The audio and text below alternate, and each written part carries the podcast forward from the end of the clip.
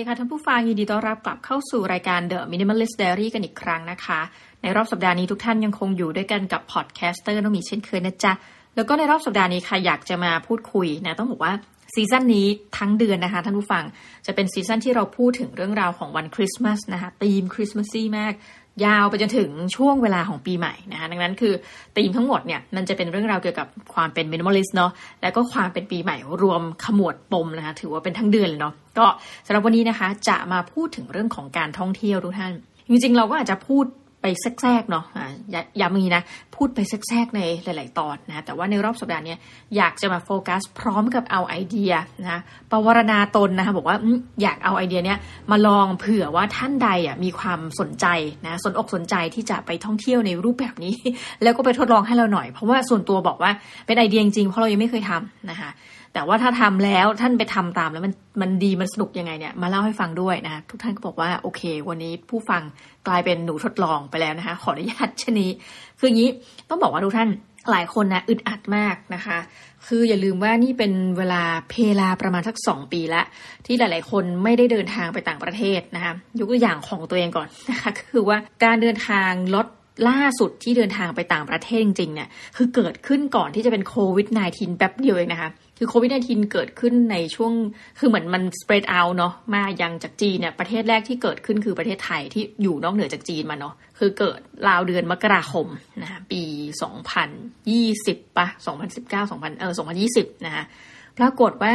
ช็อตล่าสุดที่เราเดินทางไปต่างประเทศคือไปสเปนทุกท่านคือไปเดือนธันวาคมปี 2019 แล้วคือหลังจากนั้นก็แบบบอกตามตรงว่าลากยาวนะคะแล้วก็ไม่ได้ไปไหนอีกเลย 2020 ทั้งปีนะคะและนี่ก็ต้องพูดได้เพราะว่าไม่มีแพลนจะไปต่างประเทศอยู่แล้วนะ2021 ทั้งปีไปจนถึงกระทั่งสิ้นปี และยังไม่รู้เลยว่า 2022 เนี่ย 2565 เนี่ย จะมีโอกาสอีกไหมนะคะ ดังนั้นตรงนี้เชื่อว่ามันเป็นความอึดอัดของคนไทยหลายล้านคนที่ไม่ได้แบบออกไปเที่ยวนะต่างประเทศนะคะ อันนี้เอ๊ะทุกคนก็บอกว่าได้ข่าวพูดถึงรายการ The Minimalist Diary นะแต่อย่าลืมว่าโอเคณช่วงเนี้ยเราขอเล่าประเด็นนี้ก่อนว่าเออหลายคนอยากเดินทางไม่ได้เดินทางนะคะ วิธีการระบายความเครียดตรงนี้เราก็จะเห็นว่าหลายคนเนี่ยเลือกวิธีการเดินทางภายในประเทศอะซึ่งเป็นเรื่องดีนะคะก็เที่ยวในประเทศเราก็ส่งเสริมเศรษฐกิจของเรากันเองเนาะทีนี้ สิ่งสำคัญก็คือว่ามันก็จะมีช่วงผ่อนนะช่วงแบบคนไม่ค่อยมา แล้วก็ช่วงคนเริ่มที่จะมา ต้องบอกว่าซีซั่นนี้เนื่องจากมันเป็นแบบช่วงท้ายปีนะแล้วก็มีช่วงวันหยุดยาวเราก็จะเห็นการเดินทางเคลื่อนไหวนะโรงแรมหลายแห่งที่แบบ เอาเรามีเพื่อนๆที่รู้จักอะไรเงี้ยทำโรงแรมก็เออเริ่มเต็มนะ คนเริ่มจองเข้ามา แล้วก็แน่นอนว่าพอดูถามว่าไอ้ลิสต์คนที่จองเข้ามาเนี่ยเป็นคนชาวไทยหรือชาวต่างชาติ ถึงแม้จะมีการเปิดประเทศนะอยู่ในระยะนี้เนาะแต่ปรากฏว่าคนที่มาจองจำนวนมากนั่นแหละ ก็คือนักท่องเที่ยวง่าย ๆ ที่ขับเคลื่อนหมุนเวียนเศรษฐกิจการท่องเที่ยวของไทยก็คือชาวไทยนั่นเองนะคะจริงๆ ชาวต่างชาติเนี่ยมาเที่ยวเมืองไทยเยอะเนาะคือปีหนึ่งเนี่ยเราก็ถือว่าเป็นเดสติเนชันที่ปีหนึ่งอะยี่สิบล้านบวกบวกนะคะ คือตรงนี้พอหายไปเศรษฐกิจมันก็ค่อนข้างที่จะเงียบเหงาเนาะอะแต่พอมาเที่ยวกันเอง ทีนี้เราก็จะมีข้อสังเกตประการหนึ่งค่ะ คือข้อดีของมันก็คือว่าอย่างที่บอกเนาะเราได้ช่วยเศรษฐกิจของคนไทยด้วยกัน หรือว่าของผู้ประกอบการที่อยู่ในประเทศไทย แต่ว่าประการหนึ่งคืออย่าลืมเนาะในฐานะเรานะ พูดคุยกันในนามของ Minimalist Diary การไปท่องเที่ยวณนะพื้นที่ที่ห่างไกลออกไปจากบ้านเรานะหนึ่งก็คือมันจะมีค่าเดินทางเนาะซึ่งเราก็ค่อนข้างที่จะมั่นใจว่าหลาย ๆ คน ก็เลือกที่จะเป็นการเดินทางโดยรถยนต์ส่วนตัวนะส่วนหนึ่งนะกลุ่มหนึ่งใหญ่ ๆ เลยแหละนะคะ ยิ่งเดินทางไกลก็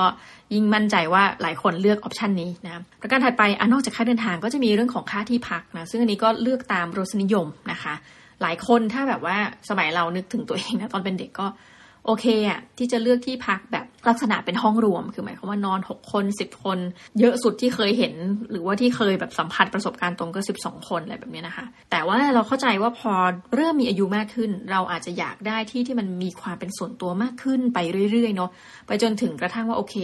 คือเราก็อยากนอนเป็นลักษณะโรงแรมมาแหละที่สมมติอ่าเราอาจจะไปกับเพื่อนนะนอนสองคนต่อห้องนะหรือว่าแบบสุดๆไปเลยก็คืออะขอเถอะนะคะ ห้องนี้แม่จะนอนได้สองคนขอนอนหนึ่งคนในลักษณะนั้นดังนั้นค่าเดินทางนะคะค่าที่พัก ถัดไปก็คือค่าผจญภัยนะคะ ค่าผจญภัยที่นี่หมายความว่าคือหลายคนพอไปเที่ยวปุ๊บก็จะมีค่าแบบอะสมมติเข้าชมพิพิธภัณฑ์โหนี่แบบสวยไปไหมค่าเข้าชมพิพิธภัณฑ์นะค่าไปเดินห้างในพื้นที่นั้นในจังหวัดนั้น ค่าเดินงานนิทรรศการงานแฟร์ทั้งหลายนะหรือว่าก็คือเป็นค่าท่องเที่ยวค่าผจญภัยแบบ in the jungle นะลอยตัวโรยจากฟ้าอะไรขึ้นมาเนี่ย มันก็จะเป็นค่าใช้จ่ายอีกก้อนหนึ่งเนาะแล้วประการถัดไปซึ่งเราคิดว่านี้จะเป็นค่าใช้จ่ายสำคัญ ซึ่งหลายคนอาจจะคิดว่า โอ้ เป็นเรื่องเล็กน้อยนะคะ แต่ว่าหลายคนทำบ่อยนั่นคือค่ากิน ซึ่งต้องบอกว่าการท่องเที่ยวหลายคนสำหรับหลายคนเลยนะคือเป็นทริปกินจริง ๆนะคะคือผจญภัยเนี่ยขยักหนึ่งนะจะทริปกินในอีกอันหนึ่งคือมันจะมีนอกจากว่ากินแบบอะสมมติมื้อเช้า หลายคนบอกอะกินที่โรงแรมเนาะกลางวันกับเย็นเนี่ยเราต้องไปกินข้างนอกเท่านั้นนะคะ แต่ว่ามันนอกจากนี้มันจะมีระหว่างทาง เช่น มีร้านขนมที่เรา list เอาไว้ใช่ไหมคะหลายคนเป็นนักท่องเที่ยวเนี่ย list อะไรพวกนี้ไว้เลย มีร้านขนมเนาะนอกจากร้านขนมโอ้โหต้องเป็นร้านกาแฟนะคะหรือร้านเครื่องดื่มที่เรา list เอาไว้นะคะทั้งหมดทั้งมวลเท่าที่คุยกันนับหนึ่งถึงสิบในทุกท่าน มันก็จะมีค่าใช้จ่ายเป็นก้อนขนาดใหญ่ นั่นแปลว่าใครหลายคนที่ชอบการท่องเที่ยวนะคะ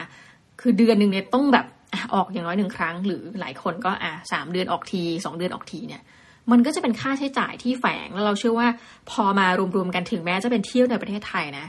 ราคาไม่ถูกนะนี่นี่พูดตามตรงเลยถ้าแบบท่านไปอย่างแบบเออแบบพอดีพอดีแล้วนะ เราก็รู้สึกว่าค่าเดินทางนี่ไม่ถูกนะวันนี้ก็เลยเอาไอเดียที่เราไปนั่งดู YouTube ไปดูสารคดีมาเล่าให้ทุกท่านฟังว่า มันมีคนที่เดินทางในลักษณะเช่นเนี้ยแล้วก็เริ่มที่จะเป็นเหมือนกับ คนมาดูสารคดีแบบนี้เยอะขึ้น เราก็เลยเชื่อว่ามันอาจจะ influence นะ มีเขาเรียกว่าเป็นอินฟลูเอนเซอร์เนาะแล้วมา influence หลาย ๆ คน เช่นเราเป็นต้นนะคะ ซึ่งก็ต้องบอกว่าเป็นไอเดียที่อาจจะในหลายกรณีคือมันค่อนข้างที่จะหลุดโลกเนาะแต่ว่าก็อยากจะมาให้ท่านผู้ฟังได้ฟังว่าเฮ้ยพอเราไปดูปุ๊บสิ่งหนึ่งที่เกิดขึ้นกับชีวิตเราคือเราอยากทำบ้างนะแต่ว่าในหลายบริบทต้องบอกเช่นนี้ว่า ในเมืองไทยมันก็อาจจะยังหลายที่เนาะไม่เหมาะนะทำไมถึงเป็นเช่นนั้นอะเดี๋ยวไปติดตามกันนะคะ คนแรกที่เราดูนะคะ ก็จะเป็นยูทูบเบอร์จากประเทศญี่ปุ่น เขาก็จะขับรถ ซึ่งเราก็ไม่แน่ใจว่าควรจะเรียกรถว่าเป็นรุ่นอะไรนะ แต่เป็นรถที่มันเป็นทรงสี่เหลี่ยม เขาก็จะขับรถไปตามที่ต่างๆ ในญี่ปุ่นนะ ซึ่งบางทีเราก็ไม่รู้หรอกว่ามันคือที่ไหนนะคะแล้วมันก็จะมีพื้นที่ที่แบบเป็นจุดจอด ซึ่งเราจะมีคำถามตามมาเหมือนกันว่า เอ๊ะ เขาเข้าห้องน้ำที่ไหนนะ เพราะเขาก็ไม่เคยจะบอกเรา แต่ว่าในรถเนี่ยมันเจ๋งมากเลยค่ะก็คือว่าจากรถคันหนึ่งซึ่งเป็นรถปกติเลยนะ ไม่ใช่รถที่เป็นรถกระบะอื่นๆเนี่ยแต่มันเป็นทรงสี่เหลี่ยมแค่นั้นเองเขาก็มีการแปลงภายในรถอะค่ะให้เป็นที่นอนนะก็มีที่นอน แล้วก็จะมีไฟที่ติดอยู่ในรถนะพร้อมกับเหมือนกับเป็นชุดอุปกรณ์เครื่องมือที่ทำครัวอย่างง่ายนะคะนั้นแปลว่าสิ่งที่เขาไปคือว่าเขาจะประหยัดอะไรไปได้บ้างนะคะ จุดนี้หนึ่งก็คือประหยัดค่าที่พัก คือก้อนนี้ประหยัดไปได้เลยนะคะ แล้วก็ ค่าอาหารด้วย เพราะว่าเขาว่าเอาอาหารเตรียมมาเองนะคะ เราก็เลยคิดว่าการท่องเที่ยวจะเป็นไปได้ไหม เพราะว่าหลายคนทำเวลาไปต่างประเทศ ต้องบอกว่าญาติญาติตัวเองเนี่ยทำคือบอกว่าจริงๆอะสิ่งที่อยากไปดูก็คือแบบเป็นคนอาจจะมีญาติกลุ่มหนึ่งชอบดูปราสาทนะคือชอบคือหลายคนอะจะเลือกด้วยนะว่าจะไปประเทศไหนไม่ไปประเทศไหนจะมีญาติกลุ่มเนี่ยค่ะที่แบบชอบไปยุโรป และต้องเป็นปราสาท เพราะชอบเป็นคนชอบของเก่า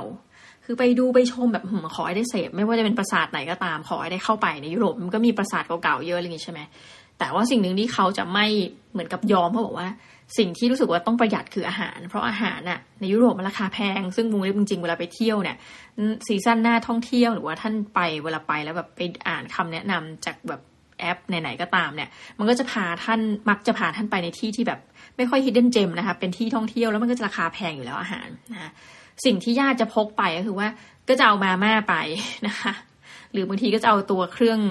เขาบอกว่าจริงๆหลายที่ที่เขาไปพักอะมันก็จะมีเครื่องต้มน้ำมีการต้มน้ำให้อะไรเงี้ย แต่เขาก็จะเอาพวกอุปกรณ์ที่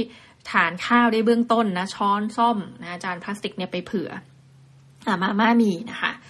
พวกขนมปังนะคะเขาก็บอกบางทีบอกอะโอเค เราหิ้วไปจากเมืองไทยเนี่ยบางทีมันไม่สะดวก แต่เราก็จะไปเข้าแบบซุปเปอร์มาร์เก็ตแถวนั้นนะก็จะเป็นซื้อขนมปังคือเช้าๆเนี่ยนะ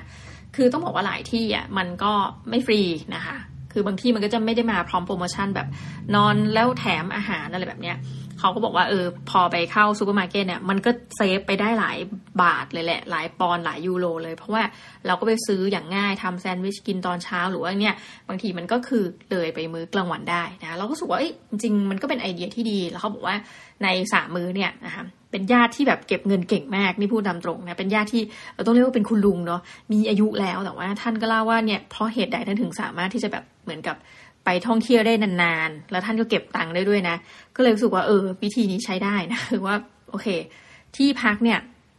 ก็เรื่องหนึ่ง แต่ว่าถ้าอาหารท่านก็บอกว่าในสามมื้ออะก็ถ้าจะสปอยตัวเองก็อาจจะเป็นสักมื้อเย็นก็ได้นะแต่ว่าก็คือทำกันบ้านไปก่อนว่าจะกินอะไรแล้วก็ไม่สั่งแบบเกินนะสิ่งใดที่เราสามารถที่จะเอาเข้าเหมือนกับไป ได้อะไรเงี้ยคือท่านก็จะไม่สั่งโค้กนะยกอย่างไม่สั่งไวน์นะดื่มก็คือจะดื่มแต่น้ำเปล่าเพราะมันอาจจะเป็นสินค้าหนึ่งที่ราคาถูกสุดยกเว้นในบางพื้นที่ซึ่งไวน์จะถูกกว่าอะไรแบบเนี้ยก็เล่าให้ฟังนะคะแล้วการเดินทางเนี่ยท่านก็จะทำการเช่ารถนะเพราะนั้นคนที่เช่ารถมาบ่อยๆ เนี่ยก็จะรู้ option เลยนะว่ารถที่ไหนเนี่ยมันจะมีราคาถูกนะคะคือตอนนี้มันมีแบบหลาย option เนาะในการเช่ารถในต่างประเทศ บางกรณีคือมีราคาถูกคือเช่าเหมือนกับจุดหนึ่งนะคะ ไปคืนอีกจุดหนึ่ง ซึ่งอาจจะเป็นที่ที่ไม่ได้ popular มาก แต่ว่าราคาถูกมันก็จะมีบริการชนิดเดี๋ยวแบบท่านสามารถลองไป Google ดูได้นะคะก็จะเช่ารถแล้วก็ขับกันไปเนี่ยนะคะแล้วก็ไปนอนพักตามโรงแรม คือโรงแรมบางครั้งก็จะเป็นโรงแรมที่ดีหน่อยนะแต่บางครั้งหลาย ๆ ครั้งแล้วบอกว่าแบบเอ้ย B&B พอนะคะ bed and breakfast คือเป็นโรงแรมแบบ เรียกว่าเป็นบ้านที่เปิดแล้วราคามันก็จะย่อมยาวไปหน่อยนะนี่ก็คือเป็นแบบ ทัวร์ที่ต้องบอกว่าทัวร์ต่างประเทศ แต่เรารู้สึกว่าเอ้ยมันมีไอเดียบางอย่างซ่อนอยู่ที่ทำให้ประหยัดค่าเดินทางไปได้นะคะ ทีนี้ย้อนไปไกลมากนะคะ เราก็นึกถึงการไปแคมปิ้งของคนญี่ปุ่นของคนนั้นนะคะว่าเฮ้ยจริง ๆ การไปของเขาเนี่ยเขาก็จะไปตั้งกล้องให้ดูเนาะคือ ไปแล้วไปเที่ยวแล้วได้ตังค์แล้วก็ตัวเองเป็นยูทูบเบอร์แล้วคนดูแบบเยอะมาก คือหมายว่าคนก็จะชื่นชมว่าเอ้ยรถคันเล็ก ๆ คันหนึ่งเนี่ยจริงๆคันมันไม่ใหญ่เลยนะไอ้สี่เหลี่ยมเนี่ยแต่ว่าสามารถแปลงเป็นที่นอนนะเขาก็จะมีอุปกรณ์ไม่มากก็คือชุดชุดนอนของเขาใช่ไหมชุดที่นอนของเขาเนี่ยค่ะ ซึ่งมันก็เหมือนกับการไปแคมป์ทั่วไป แล้วในฤดูหนาวเขาคือที่นอนของเขามันก็จะค่อนข้างแบบเหมือนกับ เขาเรียกว่าเป็นอารมณ์มี Heattech ในที่นอนของเขาเนาะมันก็จะแบบเออกันหนาวได้เป็นอย่างดีอะไรเงี้ยแล้วเราแต่เราชอบความแบบมินิมอลของชุดปุ๊กปิ๊กเขาอะชุดที่เขาทำอาหารอะไรเงี้ยแล้วก็อย่างที่บอกค่ะนี่คือเลยมาเยอะเลย เขาก็ไปซื้ออาหารตามซูเปอร์มาร์เก็ตนี่แหละแล้วก็มาทำให้เราดู ซึ่งเรารู้สึกว่าเฮ้ยมันฟินมากแล้วชีวิตคนมันไม่ต้องการอะไรมาก เหมือนจะเป็นลักษณะเนี้ยมันทำให้เป็นทริปขนาดสั้นได้คือหมายความว่าอาวันศุกร์ปุ๊บ เดินทางไปสักที่เนาะก่อนที่จะเป็นวันศุกร์เย็นใช่ไหมก็ พอเลิกงานปุ๊บซื้อพวกของจากซูเปอร์มาร์ทมานะแล้วก็เดินทางไปนะไปสักที่หนึ่งแล้วก็ไปจอดเป็นจุดจอดแล้วก็ไปนอนนะคะ คือบางที่เขาจะมีการเก็บเงิน แต่ก็ไม่มากเช่นแบบอะเก็บเงินค่าจอดรถร้อยบาทอะไรแบบเนี้ยนะคะก็เรียบร้อยแล้ว คือแสดงว่าคนเนี้ยไม่เสียเงินแม้กระทั่งแบบค่ารถที่ต้องเป็นรถแบบรถ RV อะไรคือเราจินตนาการว่าการที่จะไปนอน อะไรแบบนั้นนะต้องเป็นรถที่แบบเช่าไปอย่างดีเป็น RV ใดๆเนาะ แต่คันนี้คือแบบเบรกทุกกฎนะคะไม่มีนะถัดไปเราก็ไปเจออีกครอบครัวหนึ่ง อันนี้พร้อมหน่อยเป็นครอบครัวชาวตุรกีก็จะแบบมีคนคอมเมนต์เป็นภาษา Turkish แบบเต็มไปหมดนะเราก็ใช้แบบ translate เอาใน YouTube ไปเนาะที่แบบเออ see translation อะไรเงี้ยก็ปรากฏว่าเขาเนี้ยดีมากเลย คือเขาอะทำเหมือนกับที่นอน ให้มันเป็นที่นอนแบบเฮ้ยน่านอนมาก คือเต็นท์เขามีขนาดใหญ่มากค่ะ ต้องบอกนี้ ใหญ่มากในความรู้สึกเราแบบเหมือนเป็นบ้านหลังย่อมๆได้ ซึ่งเราก็ไม่รู้ว่าเรียกเต็นท์ประเภทนี้ว่าอะไรแต่เป็นเต็นท์ที่ราคาแพงแน่นอนเขาก็แบบไปท่ามกลางหิมะเนาะวันนั้นแบบมีหิมะตกเนี่ยเขาก็เอารถไปจอดแล้วก็กะคือสภาพที่เราเห็นคือเป็นเต็นท์เรียบร้อยแล้ว ซึ่งเป็นเต็นท์ใหญ่มากนะซึ่งเขาก็จะทำให้เราเห็นตั้งแต่แรกว่าแบบเนี่ยถ้าเราไม่ระวังเนี่ยในเต็นท์เนี่ยมันก็จะมีแบบหิมะหลุดเข้าไปได้อะไรเงี้ย เขาก็เหมือนคืออุปกรณ์เขาต้องอันนี้คือค่อนข้างแกลนหน่อย จะเริ่มไม่มินิมอลละอุปกรณ์เขาแกลนมากคือแบบเขาเอาพรมมาด้วยแล้วเอาพรมเนี่ย ปูเป็นพื้นเต็นท์นะคะ แล้วที่นอนคุณต้องนึกถึงที่นอนที่แบบเราหิ้วไปตามที่นอนชายหาดอะแบบที่มันจะมีแบบเหมือนลักษณะเหมือนสปริงอะไรอย่างเงี้เนาะซึ่งนอนแบบไม่ได้นอนกับพื้นอะนอนขึ้นไปอะเขาเอาที่นอนลักษณะนั้นไปค่ะ ไปแบบแต่ค่อนข้างใหญ่นิดนึง แล้วก็เป็นสามีภรรยา เอาที่นอนมาประกบ เนาะแล้วก็เอาเหมือนเป็นผ้าปูทับๆคือมันสร้างความรู้สึกให้เหมือนกับที่นอนจริง ๆอะ่ะ แล้วผู้ชายบอกเลยโอ้แบบนี้ดีกว่าที่บ้านตัวเองอีกอะไรเงี้ย คือนึกสภาพเป็นเต็นท์ใหญ่ๆเนาะ แล้วก็มีพรมนะแล้วก็มีที่นอนที่มันสูงขึ้นไป แล้วก็มีหมอน มีผ้าปูรองทับ มีผ้าห่ม ในบรรยากาศที่หนาวเหน็บนะ แล้วเขาก็ถึงขั้น มีเหมือนกับท่อนะที่เป็นที่ดูดควันอะ่ะ ต่อไปข้างนอกนะคะ แล้วเขาก็จะไปเอาฟืนมา ซึ่งมันก็มีเทคนิคเออเราก็เพิ่งรู้นะจากการไปดูเลยเพราะว่า คือเราก็สามารถเอาคือต้องมีอุปกรณ์นะเช่นขวานซี่เลื่อยอะไรพวกเนี้ยนะคะพวกเนี้ยก็จะเอาไปแบบช็อปๆนะคะก็คือไปตัดไม้หลายคนก็บอกอ้าวพวกนี้แบบทำลายสภาพแวดล้อมหามไม่ได้เลยเขาบอกว่าเวลาตัดไม้เนี่ยเขาจะมีจุดสังเกตคือให้ตัดไม้ต้นไม้ที่ตายแล้วนะซึ่งในหลาย ๆ พื้นที่เขาก็จะมีระเบียบออกมาเลยว่า สามารถพื้นที่เนี้ย ถ้าเป็นไม้ที่ตายแล้วสามารถตัดได้นะเพราะอยู่ไปมันก็ไม่ได้ก่อให้เกิดประโยชน์เพราะแบบมันมันตายแล้วอะไรเงี้ยแล้วพวกนี้เอามาเป็นฟืนชั้นดีปรากฏเราก็จะเห็นแบบเลยไปปุ๊บก็จะเป็นฟืนนะคะ เลยไปปุ๊บก็จะมีเหมือนกับ เอาถึงขั้นเอาชั้นวางแบบเหมือนที่วางของดูท่านเป็นชั้นชั้นชั้นมาวาง แล้วเขาก็เหมือนวางแบบถ้วยชามลามหายกระป๋องอะไรพวกนี้แล้วก็อุปกรณ์ทำอาหารนะคะนั้นแปลว่าในเต็นท์เนี่ยมันจะอุ่น เพราะว่ามันมีฟืนแล้วก็มีแบบ เตาไฟเล็กๆในการก่อไฟแล้วก็แบบ มันก็จะไม่ไม่อ้าวเพราะว่าออกไปจากนั้นก็จะมีท่อดูดควันขึ้นไปอีกนะ ซึ่งแบบเหมือนอารมณ์ DIY นะ ซึ่งเราสึกว่าแบบสุดยอดและที่เจ๋งไปกว่านั้นจ้ะเขาก็เหมือนเอาคล้าย ๆกับ เป็นผ้าเหมือนเป็นผ้าใบนะคะคือไอเต็นท์เนี่ยมันมีลักษณะว่ามันมองไปข้างนอกด้วยเพราะมันมีความใสอะก็คือนะ เอาเหมือนผ้าใบมาขึงนะคะ เราก็แบบเฮ้ยอะไรเหรอเขาบอกว่าอ๋อเขาเอาเครื่องฉายภาพยนตร์มาด้วย วันนี้จะดูเรื่องอะไรกันดี คือมันเหมือนกับห้องนั่งเล่น เออท่านจินตะไปเลยว่า มันคล้ายๆกับเดินเข้าไปแล้วเราไปเจอห้องนั่งเล่นนะคะ ซึ่งทั้งหมดทั้งมวลนี้คือเราสึกว่าแบบมันเจ๋งมาก คือหมายความว่าถ้าอุปกรณ์นี้ท่านมีอยู่แล้วเนาะพรมที่บ้านอะไรแบบเนี้ย ฟืนก็ท่านก็มาหาตัดเอาอะไรเงี้ย แต่ว่าเออ มันก็มี มันก็มีตัวเต็นท์มีอะไรเงี้ย มันเหมือนท่านเปลี่ยนที่นอนอะ แต่ว่าเป็นเวอร์ชั่นที่ประหยัดไฟอะไรเงี้ย คือรู้สึกเจ๋งมากแล้วอาหารที่เขาทำเนี่ยค่ะ คืออย่างหนึ่งที่เราจะเห็นเป็นเหมือนกันหมดเลยนะ ไม่ว่าจะเป็นคนญี่ปุ่นนะคะ ไม่ว่าจะเป็นในกรณีของชาวคู่สามีภรรยาชาวตุรกีก็คือ อาหารเนี่ยต้องไปซื้อเก็บมาไว้ก่อนนะแล้วก็มาทำเนี่ยในกรณีนี้เขาก็แบบทำซุปกินนะแล้วก็มีเหมือนกับทำฟองอารมณ์เหมือนฟองดูด้วยนะ ก็คือแบบช็อกโกแลตนะคะ คือเขามีเตามีแล้วเขามาเองปุ๊กปิ๊กเนาะเอาเตามาไม่ถึงเอากระทะมานะคะก็มา ย่างย่างเหมือนปิ้งช็อกโกแลตให้มันละลายนะแล้วก็เอาแบบอ่าโอเคเอาสตรอเบอรี่ไหมแบบคลุกไปในช็อกโกแลตอะไรเงี้ยคือคือเป็น feel แบบฟองดูเบาๆเนาะเราสึกแบบโอ้ยแฮปปี้มากนะคะ และอีกเคสหนึ่งนะคะ อันนี้เข้าใจว่าน่าจะเป็นคือแน่นอนอะเป็นสแกนดิเนเวียนนะแต่ว่าไม่แน่ใจว่าประเทศไหน แต่ดูจากภาษาแล้วเดาว่าไม่นอร์เวย์ก็ Swedish นะคะซึ่งแบบถามว่ารู้ได้ไงตอบว่าไม่รู้เหมือนกันคือแต่ดูเดาจากภาษา คือต้องบอกว่าในสแกนดิเนเวียเนี่ยนะคะ ในหลาย ๆ พื้นที่นะคะเขาจะยกตัวอย่างได้เลยว่าอย่างบางประเทศเนี่ยคือพื้นที่ถ้าเป็นแบบสาธารณะเนี่ยท่านเข้าไปได้เลย คือข้อเสียของประเทศไทยคือเราจะไปที่ไหนเราจะต้องถามว่าที่นี้มีเจ้าของไหมยกตัวอย่างเช่นตระกูลที่แบบครอบครองที่ดินมากสุดในประเทศไทยมีอยู่ราวหกแสนกว่าไร่อย่างนี้ใช่ไหมคะซึ่งเราก็ไม่แน่ใจว่าเป็นที่คนอื่นหรือเปล่าอะไรอย่างนี้เนาะหรือว่าอุทยานแห่งชาติอะไรเงี้ยมันก็มันก็จะมีนู่นนี่จุกยิกยิกนะแต่ว่าในสแกนดิเนเวียเนี่ยนะคะ คือในบางในบางประเทศในนั้นเนาะก็จะแบบเออคุณสามารถคือมันเป็นระเบียบของมันเลยว่าเออเป็นกฎหมายเลยว่าคุณเข้าไปได้เลยอะไรเงี้ยในกรณีเขาก็แบบเข้าป่าให้เราดู ก็เป็นฤดูหนาวอีกเช่นเดียวกันนะคะ ก็บอกว่าไปปุ๊บเนี่ย คนนี้คือเป็นแบบอารมณ์ ถ้าเมืองไทยก็จะมีคุณโจโฉใช่ไหมที่แบบโหกินอยู่แบบกับป่าอะไรเงี้ยคนนี้เช่นกันแต่เป็นเวอร์ชั่นอากาศหนาว คือเขาสอนเหมือนเขาอะทั้งคลิปเลยนะเขาใช้เวลาสี่วันอยู่คนเดียวนะคะ ในพื้นที่อากาศหนาวเนี่ย แล้วที่เด็ดมากๆ คือเขาทำอีกลูค่ะ คุณนึกถึงบ้านเอซิโมอีกลูแบบนั้นนะเขาทำด้วยตัวเองคนเดียว และใช้ที่นั่นเป็นที่นอน ทั้งหมดในเวลาสี่วันนะคะ แต่คนนี้คือเราเห็นว่าโอ้โหเป็นขั้นสุดจริง ๆ คือ แล้วก็มีคนแบบแห่ไปคอมเมนต์แบบชมเยอะมากว่าแบบเฮ้ยคือมันเป็นความฝันของเด็กผู้ชายหลายคนมากที่อยากจะมีชีวิตแบบนี้นะคะ คือสี่วันไปทำอะไรหรอนะนี่หยุดยาวทำหรอชิลจ้าไปสร้างอีกลูจ้าแล้วก็แบบกินอยู่แบบคนเดียวอะไรเงี้ย แต่เราสึกว่าเฮ้ยมันค่อนข้างจะทรมาน นิดหนึ่งคนนี้ไปคนเดียวเป็นผู้ชายเขาก็แบบพาเราดูตั้งแต่แบบอาการเดินนะเขาก็จะอธิบายเหมือนกันว่าแบบ เออ คือแบบในกรณีที่คุณสงสัยนะ คือผมอะทำไมเห็นไปคนเดียวหรือเปล่า เพราะเพียงทีเห็นกล้องแล้วแบบตัวเองเดินเขาบอกไม่ คือผมก็ย้อนเอากล้องไปตั้ง แล้วก็เดินให้ดูอะไรเงี้ยเขาก็อธิบายฟังเราว่าอ๋อโอเคนะคะคเขาก็เดินไปแล้วเขาก็เหมือนแบบ อะเอาเท้าเอาคืออุปกรณ์เขาก็มีไม่มากนะ เอาเท้าอะไรเนี่ยมาเกลี่ยว่าเออจะเลือกตั้งแบบปักธงที่เนี้ยนะคะแล้วเขาก็แบบคือตรงนี้เราก็จะไม่ค่อยเข้าใจภาพมาก แต่เราก็เห็นว่าเขาเอาเหมือนกับ เราเรียกที่แซะเนาะที่มันจะเป็นฟันแง่งๆนะเหมือนเวลาหั่นขนมปังบาเกตเอาเป็นลักษณะนั้นนะแต่เป็นเวอร์ชั่นแข็งแรงอะเขาก็ทำเป็นตัดน้ำแข็งเป็นก้อนๆซึ่งเราจะงงนิดหนึ่งว่า น้ำแข็งเป็นก้อนๆอย่างเงี้ย คือมันจะไป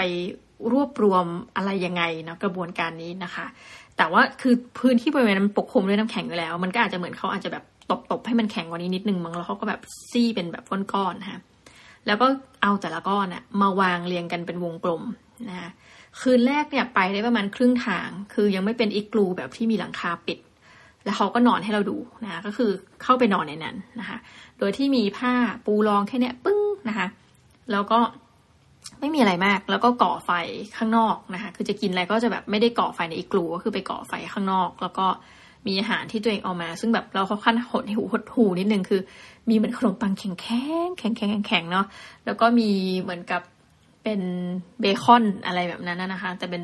เบคอนเวอร์ชั่นที่มันเหี่ยวๆอะไรเงี้ย คือรู้สึกโอ้ตาและเอ็นดูจังเลย แต่เขาก็ปิ้งให้เราดูเนาะ แล้วคือแบบอุปกรณ์คือไม่มีอะไรเลย ก็ใช้กิ่งไม้เป็นที่วางเบคอนอะไรเงี้ย เราแบบฮะนี่คือเรื่องจริงนะคะ อุปกรณ์ที่เขาใช้กินมันก็เหมือนเหมือนทำมาจากไม้เหมือนกันอะไรเงี้ย คือรู้สึกว่าเป็นคนที่อันนี้มินิมอลสุดนะเป็นมินิมอลเลยจริงๆมินิมอลสุดตั้งแต่เราดูมาหลาย ๆ คลิปนะ เสร็จปุ๊บนี่ก็คือวันแรก วันที่สองเขาก็แบบทำอีกกลูให้เสร็จนะคะ คือมันก็จะเห็นเขาจะไม่ได้แบบต่อให้เราดูทีละก้อนน้ำแข็งนะเขาก็พอให้เราดูว่าเขาก็โปะโปะโปะโปะยังไง แล้วเขาจะมีการวัดว่าแบบ เออทำยังไงให้เออมันกลายเป็นทรงโดมได้อะไรแบบเนี้ย ซึ่งเราสึกว่ามันเป็นสกิลที่แบบทำได้ยากมาก แล้วมีคนชมเขาใน YouTube นะว่าแบบจินตนาการนะหนึ่ง คุณเข้ามาอยู่ในพื้นที่นี้คนเดียว คุณทำอีกกลูของคุณเอง คุณเป็นยูทูบเบอร์แล้วคุณตัดต่อคลิปนี่เองก็บอกโห คือคนนี้แบบชายคนนี้สุดยอดมากเลยบอกเออจริงนะคะปรากฏว่าในสี่วันนะเขาก็โชว์ skill ความเหนือไปเรื่อยจ้า คือเดิมอีกลูที่ว่าเนี่ยนะคะ มันก็เป็นอีกลูแบบปิดปกติเราก็ว่ามันโคตรเจ๋งแล้วนะ ปรากฏว่าเขาอะก็แบบเหมือนไปที่อารมณ์เหมือนกับ สมมติมีแม่น้ำเนาะตรงบริเวณเป็นแม่น้ำเขาก็ไปตัดตัด เหมือนกับตัดตัดตัดเป็นน้ำแข็งก้อนใหญ่เป็นวงกลม เราก็งงว่าเอามาทำอะไรนะคะเอ่อความฮาก็คือว่าฮีก็ไปถึงอีกกลูตัวเองแล้วก็ไปตัดอีกกลูให้เป็นแบบช่องวงกลมแล้วแบบโบออกอะ่ะ แล้วไอ้เนี่ยใส่เข้าไปทำให้เหมือนกับว่ามันเป็นหน้าต่างทุกท่านที่ทำจากน้ำแข็งเราก็แบบว่าเฮ้ยพี่ช่วยลดความแอดวานซ์ลงกว่านี้นิดนึงได้ไหมคือแรงมาก คือทำให้มันเป็นบ้านนะคะ แล้วแล้วก็เอาน้ำน้ำแข็งอย่างเงี้ยตัดมาอีกอันหนึ่งนะเป็นกลมๆเหมือนกันเราก็แบบไปทำอะไร สุดท้ายนะคะ แล้วเขาก็เอาน้ำแข็งก้อนอื่นๆมาโปะทำเป็นโต๊ะกินข้าวในอีกรูนั้น เราแบบคือแบบปวดเฮดและมีความเครียดว่าพี่พี่จะเก่งไปไหนนะคะเราก็จะทำให้เห็นว่าเออเขาก็ทำเหมือนกับ นอกนั้นก็พยายามสร้างเตียงให้มันเป็นเตียงที่มันดีขึ้นนะแล้วก็เอาเหมือนกับ สมมติมันมีไม้สนนะ่ะ ก็เอาเหมือนกับต้นต้นไม้ที่มันจะมีมีใบเนาะใบพวกนั้นนะมารองปูรองเป็นที่นอนนะแล้วก็ค่อยเอาที่นอนจริงของเขาทับอีกที แล้วก็นอนให้เราดู คือแต่เราสึกว่าแคสเนี่ยทรมานนิดนึงเพราะมันหนาวมากเนาะมันทำให้เราเห็นว่า คือทุกคนอะจะเราไม่เห็นการใส่ชุดนอนแบบชุดนอนชุดนอนอะแต่ก็ต้องใส่เหมือนกับชุดที่เดินทางไปนั่นแหละ มันก็เลยทำให้เราเห็นว่าหนึ่งก็อาจจะวุ่นวายนิดนึงนะคะเรื่องแบบเข้าส้วมยังไงชิงช่องยังไง หรือว่าแบบปวดทุกยังไงอะไรแบบเนี้ยมันก็ดูเป็นอะไรที่เรารู้สึกว่าค่อนข้างที่จะลำบากพอสมควร แล้วมันก็ไม่ได้ฉายให้เราดูเนาะ แต่ก็รู้สึกได้เองว่าถ้าเป็นผู้ชายอาจจะแบบสบายกว่าเรานิดนึงนะคะแบบที่ทางในการเข้าห้องน้ำอันนี้แบบไม่ได้เรื่อง gender bias ใดแต่ว่ามีความรู้สึกส่วนตัวนะคะ แต่อย่างของถ้าให้เรียงลำดับจากความสบายไปจนลำบากมากเราสึกว่าของคลิปญี่ปุ่นเนี่ยดูสบายสุดก็คือไปนอนตามแบบที่จอดรถทั่วไปอะไรเงี้ยแล้วก็ชิลมากคือหนึ่งคืนก็จัดว่าเป็นทริปได้แล้วถัดไปก็คือครอบครัวจากชาวตุรกีที่เล่าให้ฟังค่ะว่าแบบมีเต็นท์ขนาดใหญ่ แต่เนี้ยเรารู้สึกว่า ถ้าความมินิมอลเนี่ยจะน้อยกว่าเพื่อน เพราะว่า option แบบอุปกรณ์แบบมาเต็มมากนะคะ ส่วนอันที่สามเนี่ยเราสึกว่าโอ้โหแบบป่าเขาลำเนาไพรมินิมอลสุดจัดนะแล้วแบบอุปกรณ์ก็คือเหมือนเขาพยายามจะสอนแล้วว่าทุกอย่างมันหาได้จากธรรมชาติ แต่เราสึกว่าโอ้คันนี้ extreme แล้วแบบเราต้องเก่งมากๆ เราถึงจะไปได้จุดนี้ ทีนี้เราก็เลยมาดูคลิปคนไทยบ้าง เพราะรู้สึกว่าเทรนด์แคมปิ้งก็มาเหมือนกันนะแต่ว่า หลายคนก็บอกว่าเนี่ยเวลาแคมปิ้งให้เริ่มจากไหน เราก็แบบแอบไปดูเพราะเราเห็นแล้วเวลาเราจะแบบไปซื้อไฟบ้านไฟหมดอย่างเงี้ย เราก็เดินทางไปซื้อโฮมโปรเราก็จะเห็นเหมือนเขาขายอุปกรณ์แคมปิ้งแต่เราสึกว่าพอขายอุปกรณ์แคมปิ้งอย่างในโฮมโปรเงี้ยคือราคามันก็ไม่ถูกเนาะมันก็แพง แล้วก็มันก็จะมี season ของการแบบฤดูแคมปิ้งแล้วมีกลุ่มแคมปิ้งขนาดใหญ่ในประเทศไทยเลยเนาะมีกระบวนการซื้อขายอะไรเงี้ยรู้สึกว่ามันก็จะกลายเป็นแบบอาจากเดิมที่เริ่มรู้สึกว่าเออแคมปิ้งอย่างมินิมอลก็จะเริ่มไม่มินิมอลเนาะ แต่เราก็จะเห็นมีคลิปเหมือนกันค่ะ เป็นผู้หญิงที่ไปแคมป์คนเดียวก็คือขับเหมือนกับรถเหมือนอารมณ์กระบะ แล้วก็แบบต่อเติมเองในรถนะเนาะแล้วความเจ๋งก็คือ เหมือนถึงเวลาเธอก็แบบ อะเอาแบบผ้าใบเนาะเขาเรียกว่าที่นั่งผ้าใบมานั่งนะคะ แล้วก็ทำหมูกระทะกินจ้าคือเอามาจากบ้านเลยนะกระทะอะไรเงี้ยเรารู้สึกว่าเออแบบนี้มันก็ chill ดีแล้วถึงเวลาเสร็จปุ๊บนะก็นอนมันในรถนี่แหละ มันก็ดูเป็นการท่องเที่ยวที่ประหยัดดี ทีนี้ก็เลยไปสอบถามเนาะเนื่องจากว่าจะมาจัด minimalist เนี่ยนะเราก็ขอเชื่อมโยงนิดหนึ่งเราก็เลยสอบถามหลาย ๆ คนว่า เออ เคยมีลักษณะว่ามานอนแบบนี้ไหมจริง ๆ อะไรเงี้ย คนที่เรารู้จักเขาบอกเฮ้ยเคยมา มาแคมปิ้งนะคะเราก็ถามว่าเป็นความรู้สึกไงนะนี่ก็จะฝากบอกท่านผู้ฟัง คนที่เขาเคยมาบอกว่าเออสุดท้ายเชื่อเถอะค่ะพี่ว่าจริง ๆ แล้วเนี่ย ก็พอมานอนปุ๊บก็จะรู้สึกคิดถึงบ้านนะคะ คิดถึงการนอนอย่างสบายที่บ้านดังนั้นก็คือเหมือนกับ ถ้าใครที่ไม่ใช่สายเนี่ย ก็จะไม่แนะนำให้ทำนะ แต่ว่าอันนี้ก็เป็นเหมือนไอเดียหนึ่งละกันในวันนี้ที่แบบอยากจะมาเมาส์ค่ะว่าเพราะว่าดูแล้วว่ารู้สึกจริงนะว่า ถ้าจิตใจกล้าหรือมีเวลากว่านี้ อยากจะลองทำเหมือนกันนะคะ แต่ว่าเข้าใจดีค่ะว่าถ้าเป็นของประเทศที่มันมีแบบร้อนชื้นเนี่ยมันจะเป็นลักษณะหนึ่ง ถ้าเป็นแบบประเทศที่มีหิมะมีอะไรเงี้ย มันการแคมปิ้งก็จะเป็นอีกลักษณะหนึ่ง หมายความว่าถ้าเรานอนในรถแบบของญี่ปุ่นของตุรกีที่ชาวตุรกีที่ไปเนี่ย หรือจะเป็นของชาวสแกนดิเนเวียนเนี่ย มันก็จะมีอากาศในโทนหนึ่งเนาะ แต่ว่าถ้าเป็นของไทยเนี่ยโหถ้านอนในรถเนี่ย คือเราเองเคยไปเหมือนกับ ไม่เชิงแคมปิ้งเนาะเหมือนเป็นแบบอารมณ์ไปปฏิบัติธรรมทุกท่าน แล้วก็เกิดจะให้เลือกว่าระหว่างนอนโถง ซึ่งคนเยอะนะแล้ววันนั้นก็มีพี่คนหนึ่งบอกโอ้ฉันเอา นี่มาฉันเอาเต็นท์ก็ไปนอนเต็นท์ปรากฏโอ้โหทุกท่าน นอนไม่ได้จ้าร้อนสุดๆไปเลย ก็ต้องออกมาจากเต็นท์ในที่สุดแล้วก็ไปนอนโถงร่วมกับทุกคนนะในลานปฏิบัติธรรมอะไรเงี้ยก็ เดี๋ยวถ้าได้ไอเดียใหม่ ในประเด็นนี้จะมาเพิ่มให้นะจริงๆ คือแอบไปดูอีกสารคดีหนึ่งเหมือนกัน อันนี้ก็คือขั้นหนักเลยนะเป็นแบบเหมือนกับครอบครัวทั้งครอบครัวเขาก็เอาไปอยู่ในพื้นที่ที่มันเป็นแบบร้อนชื้นแบบบ้านเราเลยนะคะ เอาไปอยู่ในเหมือนเกาะเกาะหนึ่งซึ่งเป็นเหมือนกับเกาะร้าง ให้ไปใช้ชีวิตอยู่ประมาณสามอาทิตย์โดยไม่มีอุปกรณ์ แต่เนี้ยเรารู้สึกว่าทุกท่านจะไม่เคยเจอกับสถานการณ์นี้แน่นอน เพราะอันนี้คือเขาจงใจไปเนาะแล้วมันไม่มีคนแบบช้อปปิ้งอะไรไม่ได้เรารู้สึกว่า เลยคิดว่าถ้าเล่าของอันนี้ไปในตอนเนี้ย มันจะไม่ค่อยเข้าตีมเท่าไหร่ ก็เลยแบบขอมาแชร์ในกรณีอื่นนะคะ ก็เลยคิดว่าทั้งหมดทั้งมวลเนี่ยส่วนตัวไม่เคยทำแต่คิดว่าเออมันก็เป็นไอเดียที่น่าสนใจนะว่า ถ้าเราจะไปเดินทางแบบเออแอดเวนเจอร์นิดๆนะคะแล้วก็ปฏิเสธการนอนในรูปแบบของโรงแรมแบบเชน หรือว่าการทานร้านอาหารที่มันจะทำให้ท่านสิ้นเปลืองค่าเดินทางนะคือจริงเรื่องนี้เราคิดว่าเรื่องเงินอาจจะไม่ได้เกี่ยวมากแต่มันความชอบ อยากรู้ไหมทุกท่านอยากจะลองไปสักทีไหมเออถ้าไปแล้วก็มามาให้เราฟังด้วยนะจ๊ะสื่อส่วนตัวเนี่ยยังไม่มีโอกาสแต่อยากอยู่นะนะคะ เดี๋ยวถ้าลองเมื่อไหร่จะมาเมา อันนี้ก็อาจจะเป็นตอนที่ดูเพ้อเพ้อไปนิดนึงทุกท่านเพราะว่าเราเอาไอเดียคนอื่นมาเล่าทุกท่านฟัง แต่ว่าไม่เคยทำเองนะปกติต้องทดลองก่อนเนาะแต่ว่ายังไงก็ ฝากคอมเมนต์ก็ได้สำหรับตอนนี้นะแบบว่าเออคือหรือว่าใครเคยทำแล้วมาเมากันได้ แล้วเราอยากรู้วงการแคมปิ้งมากกว่านี้ด้วยนะว่าเป็นยังไงมั่งสนุกไหม เพราะว่าเคยฟังแต่คนที่เขาไปแป๊บๆเนาะยังไม่เคยเจอตัวจริงที่อยู่วงการแคมปิ้งมานานนะยังไงก็ฝากใครรู้จักใครเนี่ยเมาส์กันได้นะสำหรับวันนี้ก็ขอขอบคุณมากนะคะ ที่อยู่กันจนจบรายการ The Minimalist Diary นะแล้วเดี๋ยวเราจะกลับมากันอีกครั้งนะคะ แล้วก็กลับมาพบกันใหม่นะคะสำหรับวันนี้ขอลากันไปก่อนนะคะ สวัสดีค่ะ